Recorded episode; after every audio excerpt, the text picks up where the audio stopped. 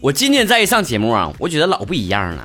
熬过六年了，接下来就是我们共同度过七年之痒的日子了。第七年了，刺挠不？刺挠挠挠，但是还得坚持听，知道吧？虽然听了六年了，感觉挺腻歪的，但糟糠之妻不可弃呀。还有不到一个礼拜呢，就咱们六周年了。哎呀，好紧张，好期待哟！之前很多小伙伴没有报上名啊，我们通过了一圈调查之后呢，有一些部分小伙伴报了名的，但是最后说。可能当天时间有问题来不了，所以我们再次开放十个名额。咱不搞啥饥饿营销，就死的火的，有人去不了，咱就补上，知道不？备胎得备起来先。不过话说回来了，如果活动当天现场那些之前报名说能参加，后来打电话说又参加不了，最后又出现在现场的人也去了的话，那我们就是只能落落了。后报名的十位同学，请你们骑在前面二十个报名的同学的脖梗上，好吗？你们是二楼坐席哦。广州小伙伴啊，微信公众账号主播曹晨恢复“广州”两个字啊，就可以收到这个报名的地址。另外呢，也可以在微博上搜索“曹晨亨瑞”，也有报名入口。另外可以关注微博“曹晨工作室”，每周都有互动话题。我们互动话题呢，经常灵感就来自于曹哥的日常生活。最近曹哥呢，就赶上一些比较恶心人的事儿。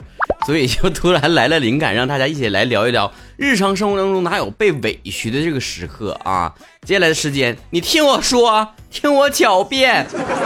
喜欢吃寿司的猪说了，上学有段时间得抑郁症，突然作死的发胖。肚子上长了这个肥胖纹，全家都以为我怀孕了，拉到我去医院检查，医生说我只是胖的肉炸开了。哎呀妈，那肉还能炸开呢？那没崩那个医大夫一脸油啊！下回再有炸开这种事叫上曹哥啊，让曹哥一起来听个响。桂东包租婆说了，我以前是比较喜欢偷东西的，但是有一次真的被冤枉了，所有人都不信，我爸也不信，拿菜刀逼问我，然后我认了。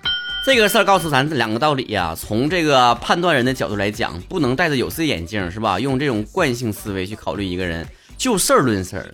从你的角度来讲，也得知道啊，有的时候别人对你的这种感官和认知啊，就是你平时做下的口碑呀。坏习惯改了还是好同志啊。大熊的时光七说了，对于误解从来不解释，也不想去解决，因为我是曹子高。你因为两个字儿前半句和后半句之间有什么必然联系吗？是颠姐说，小学的时候呢，被冤枉偷钱偷钢笔，老师当着面给我打幺幺零报警，叫警察叔叔抓我，吓得我背了黑锅，赔了钱，还挨了爸妈一顿打。从此以后，爸妈再也不相信我了，总觉得我爱干偷鸡摸狗的事儿，屈打成招的事儿不可取呀，朋友啊。你说你没偷东西，你怕什么警察叔叔呢？警察叔叔是保护好人的。张九龄的盖饭说了，我是班长，所以我班上很多人一直说我是班狗，没原因的那种。刚开始很愤怒，后来就淡然了。他们说他们的，我永远记得曹哥的话：狮子不因狗吠而回头。现在我还不是考的比他们好，哼。哎，我发现我这句话得到了很多人的认可呀。都狮子啊，都狮子，咱听曹哥节目都是狮子，不用听那狗嗷嗷乱叫呢。嘟嘟除外啊，嘟嘟是很可爱的叫的。杜结局春说了，小学三四年级我记不清了，大概是当班长的时候，被老师叫到台上，当着全班同学的面冤枉，说我拉帮结伙，各种恶心的词语，而我所谓的闺蜜们添油加醋，我没有敢解释。后来五年级的时候转学了，我发现你们那班长咋当都那么窝囊呢？下回曹哥有空给你们好好讲讲班长该怎么当啊。曹哥小学班长，初中副班长，高中团支书，大学学生会副主席，就是这么 biang biang。我看谁敢在我面前造次！一般骂学生干部是狗腿子，我跟你讲啊，十有八九是连鸡爪都当不上。嫉妒，通通都是嫉妒。拼命付出老马说了，曹哥，我经历了一些特别难受的事情，闺蜜和另外一个我不熟的朋友出去吃饭不带我，可能你饭量太大了，跟你 AA 制有点不合适。草莓酱蓝妹妹说了，有段时间天天跟朋友通宵打游戏，茶不思饭不想，想暴瘦一段时间。我家里面怀疑我吸毒，说我在外面不三不四，结果结呃没玩后爆胖，家里面说我游手好闲，胖成这个样子。天哪，看来你们真的挺有钱的，真的还怀疑吸我家里面绝对不会怀疑我这件事的。你除了长得胖不瘦之外，我就想吸我的没那钱，吸点买吧，便宜喽嗖的。云锦羊羔说了，我的记不清了，但室友说他被人怀疑胸是不是假的，大的有点过分了。我有一个朋友说想认识一下你的朋友，一只可爱的药水哥说了，先解释，不相信的话只能自清。不过在生活当中被冤枉的很少，为人正直，三观朝正，跟曹哥学的。嘟啊，这该是西西说，佛系人设，清者自清，没必要跟不相干的人解释。就是这么飒。苏苏如如如如说了，我心中的好朋友认为我不在意他们，爱惆怅。这说明你朋友爱你呀，在乎你呀。嗯，欲壑难填。哎，这词儿用的不太好，我再想想啊。以前弟弟说了，考试分数下来之后，分数比其他同学高，别人就会说，以前没见这么高的分儿，这肯定是抄的。无语，应该很多学生都遇到这种事情吧。学校的时候和某个男生说话，身边的朋友就会说，你是不是喜欢他呀？这真的很冤枉。曹哥，上学时候有没有这么八卦的同学？这两种事儿我都遇到过啊！我当时我都老气愤了，我说的。你们咋知道的？王涵玉外说了，被同学冤枉，说我把他的带着手机的事情告老师了，然后我找老师哭了一节课。说实话，能哭一节课，你真的体力惊人。我跟你讲，聆听一下雨天说了，好像现在年纪大了，对于这些事情记得不是很清楚了。表面上你好像在说你这个段很很多事情都看淡了，但实际上只是你记性下降了。熊二的花花世界说，我很少招被招黑，因为给我造谣的人都被我拉黑了。那只是他在一个你看不见的地方给你造谣呢。渐变拿铁的黑咖啡说了，怎么可能都是我误会别人？就是因为你这种臭不要脸，才让我们过得如此艰难。你给我一百俩三去。伊丽莎白说了，有天我爸和他朋友聊天，说我小时候爬树下来的时候卡树缝里了，然后爬树的事儿是事实，但被卡的是我朋友，不是我呀。可能你朋友也是你爸的孩子，他把这个事儿合并同类项了。另引孤城说了，嗯，想临时请个假吧。谣言说我去相亲，现在我不想辟啊，我只想让谣言变成现实。穷屌丝人设该崩就崩吧，富婆加我啊！别搁这早了，曹哥这么貌美年轻的，我这不也没找着呢吗？找了这么多年，你还好点呢？你请个假，别人说你去相亲去了；我请个假，别人就说我出去面试要跳槽去了。这徐志伟的元哥呀，说被我们班同学造谣喜欢隔壁班一个小哥哥，然后因为被人造谣，看见那个小哥哥不好意思在他面前溜达，然后我居然真的发现我喜欢上他了。这就是谎话说一百遍，自己都当真了，就像曹哥曾经洗脑别人说我是东北吴彦祖是一样一样色儿。最后不是你们惊喜的发现，曹哥其实长得挺帅的，就是你们忘记了吴彦祖到底长啥样了。已经开始想你说了，前段时间相亲发现对方工作家庭都说谎，三观也不一样，就找理由拒绝了。结果过了很久，从中间人那里面传出来我和他在一起的时候和别人在一起，我当时真的无语了，本想骂一顿，后来觉得和这样的人好不容易摆脱了，就不要有个瓜葛了。哎呀哈，这不就是传说中的得不到你就要毁掉你这种霸道总裁的剧本吗？就跟上学的时候有个女生追我，我没同意，然后她说你有什么了不起的？然后就跟她背后的闺蜜啊、寝室室友啊开始说我坏话，导致他们室友每一次看着我都都退对我吐吐沫，就啐我这，呸！两生只剩两手了，他们从来不会当面冤枉人，只会真相还未查明的时候在背后给人捅刀子。Ju b 零七一九说了，就是明明他自己听错了，非要说我自己说的两句话，呃，明明没有半毛钱关系，他还是那么一说，显得我就很傻，到处给别人散播，直接跟他翻脸怼，怒怼他，他连个屁都不放。传错了还没有无中生有可怕，有的时候我在一个局里面哈，明明我一句话都没讲，就听他们搁这嘚啵嘚的，后来结果传来传去就传出来，曹晨也说了啥啥啥玩意儿的。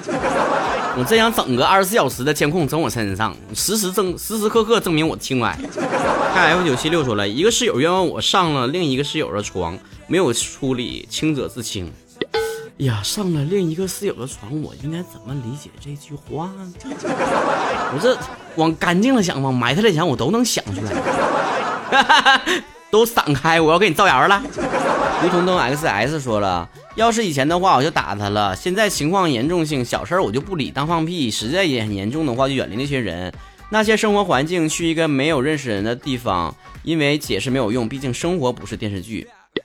哎呀，其实有的时候想想啊，生活就是一出电视剧啊，你我都是自己电视剧里面的主角，却缺乏了主角光环。哎呦，我剑嘛耀眼说，小学的时候考试，为了防止作弊，桌上坐了一排，地上坐了一排。我考完了，趴在坐胳膊上休息，老师非说我作弊了，我气炸，直接回怼，估计老师也吓到了。下午老师跟我道歉，心情瞬间光芒万丈。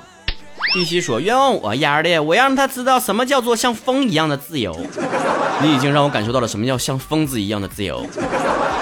有黑大脸猫说了，有一年去饭店打工，客人诬陷我把 MP 四偷偷的放在沙发靠垫里面，说 MP 四丢了，让我们找了好久，客人也报警了，把我们抓起来了，到派出所问话，我说我没有拿，还让我们按指纹、按手掌纹，拿这个站牌子站在了那个身高尺那边拍四面照，最后全部检查一遍，让我们走了一点大大的大马路上，被吓得腿都是软的，回去之后把工作死了。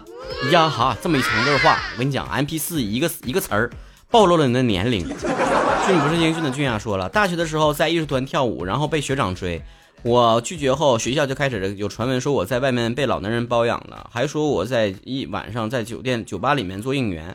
我只要和男同学一起吃个饭，就被传和这个人有一腿，还去开房。无论我怎么辟谣都没有用，差点抑郁到跳楼自杀。还好最后，嗯，我怕我出事儿，我妈也会接受不了。我的大学生活一点都不美好。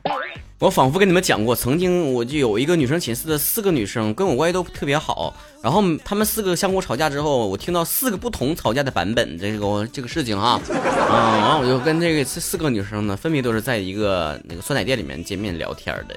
后来就有传言说曹晨这是个渣男啊，说他一周之内呢跟四个不同的女生在那个地方约会，跟四个不同的女生一起喝酸奶这个事儿确实是真的了，但是不是为了约会。我就连喜欢的偶像十二年间都没有变过，你们大声说的是谁？好了，知道了。卡萨版本波泰说，初中时候吧，总被同学们冤枉我和谁谁在一起了，直到有一天忍不住了，把那位当时造谣的出头鸟兄弟打进了医院。呀。然后就后来就有传闻说你是小太妹了是吧？混社会的是吧？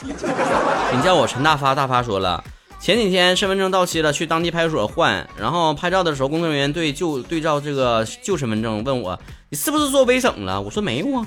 结果工作人员非不信，说我肯定微整了，隆隆鼻了，还劝我说别不好意思，现在微整很正常。你就跟他说说最近有点感冒，擤鼻涕擤的，给他擤擤擤肿了鼻子。说到整容。还真的有这个粉丝这几年给我微博留言，或者是在后微信后台说：“曹晨，你是不是做整形了？”啊，我就觉得我怎么说呢？就是可能是我这种随着年龄的增长，不但不变老，而且还越变越好看这种这种状态，冒犯到了很多人。逐梦夜月记在此，说我被冤枉和大学校花处对象。结果因为造谣处成了。曹哥上学的时候传的谣言就比较精彩了，那家有男有女的，好不热闹。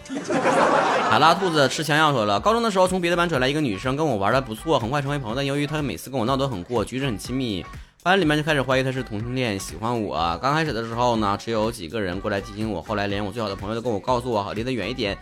啊，再后来全班都针对她欺负她，我很伤心。但是我觉得她做没做错什么，只能尽力维护她。我也被传过这种这种传闻，就是以前的时候，别人的反应都是：“哎呀，你俩是不是有一腿呀？”但现在不一样了，现在大家都是反应的是：“哎呀，你俩是不是有一腿呀？” 下月三十二号群里就有说了，记得初中的时候，我同桌是个女生，比较开放活泼，因为同桌所以关系不错，慢慢的就说我俩处对象呢，嗯，越来越传越多，气得我直接亲了她一口。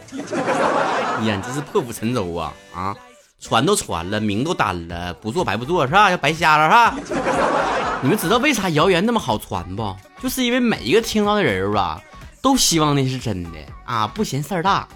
曹哥呢，前阵就遭遇这种事儿啊，被造谣说啥呢？我对一个人呢，就是行为不太检点。虽然我自认为我被冤枉的次数挺多的，从小到大，毕竟我是个风云人物嘛，是吧？接受大家的关注，就得顶得住大家的诋毁嘛，我懂这个道理。但我自认为这是最无中生有的一次，完全没有那个头绪 和那个起源。完了，我跟别人辟谣的时候，我就说：“我说你们可以侮辱我的人品，但是你们不能侮辱我的审美。”就算你们曹哥我多年没处对象，但也不能如此饥不择食。一开始我的态度跟你们一样，小点小小事情洒洒水了，人红是非多了。后来套套用甄嬛的一句话就是：本以为谣言无稽，没没当回事儿，结果一再宽纵，反而酿成今日大祸。后来简直越传越邪乎啊啊！解解释出来什么我跟那个人之间的一些爱恨情仇，那剧情那对白嘛，琼瑶都不敢那写。后来甚至有说什么呢？说什么腾讯啊、阿里巴巴，嗯，都已经知道我人品有问题了，就开始把我都拉黑了。我的处理方法是这样的啊，大家可以供参考一下。对外我没有任何的解释，也没对此发表过什么态度。我找到了造谣的当事人，用尽我大学学过的逻辑学的所有知识来分析出来我们当下的一些状况。首先，我就开门见山的说，我知道这个传闻了。你说完当天，当时我就知道这个事儿了。这么说的目的有二：第一，用人脉来压倒对方；第二点，试图警告对方，别以为你们之间传来传去的，我就不知道了。你身边那些信任的人，听你造谣的人，同样会把事情传出来，出卖你，企图瓦解敌方组织的团结。我说的第二句话是我这件事不 care，但是我觉得有必要找你聊一聊。然后呢，就是分析状况。我听到这个传闻有两种可能，第一种呢，就是你说的话不是这个样子的，但是传来传去，传到我耳朵里面变成了这个版本。这件事情呢，你也有责任，毕竟源头在于你，你给别人留下了画笔。第二种情况呢，就是你说的就是我听到这个版本，那么你就是存心造谣。虽然这件事情目前为止还没有对我造成什么样的影响，但是当我有一天发现这件事情已经伤害到我的时候，我就会举起我左左手，就是我的这个社会影响力，我全网有好几十万的粉丝；右手举起我的法律武器，我有的我的法定律师。别看我这个人平时嘻嘻哈哈的好说话，但是真正侵害到我利益的时候，我绝对不会手软。从那以后呢，这个人就从我的生活当中消失了，彼此互删了对方的好友。所以，面对谣言的时候，我个人认为我的处理方法是非常冷静的。首先，对待传谣的人不卑不亢的态度，然后就是你对待这个事情的看法了。如果你自己不 care 的话，那么什么都没有关系了。如果你稍微有点介意的话，就不要感觉不好意思把这层窗户纸撕破了。因为既然他都好意思传的谣言，你就更没有什么不好意思跟他说明白的。这件事情解决完之后，在我周围，在我的人际关系当中，成为了一个笑柄。那你说是他成为了笑柄，还是我成为笑柄了呢？谣言止于智者，但你不得不承认，当今社会上周围的很多人都是傻缺儿。你不要指望着每一个听到这些谣言的时候的人都能够理智的去分析这件事情的真实性，即便这件事大家认定是假的，也能当成一个笑谈传来传去的，看你的笑话。我上大学的时候有一个处的非常好的学弟，关系特别好，后来因为一些小事闹掰了。当然，以曹哥这种较真的性格，跟朋友闹掰是非常常见的事情。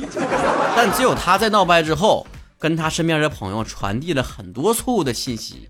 虽然我具体也不是很清楚，但是从他身边朋友对我的态度能看出来，绝对是添油加醋，甚至扭曲了很多事情的根本。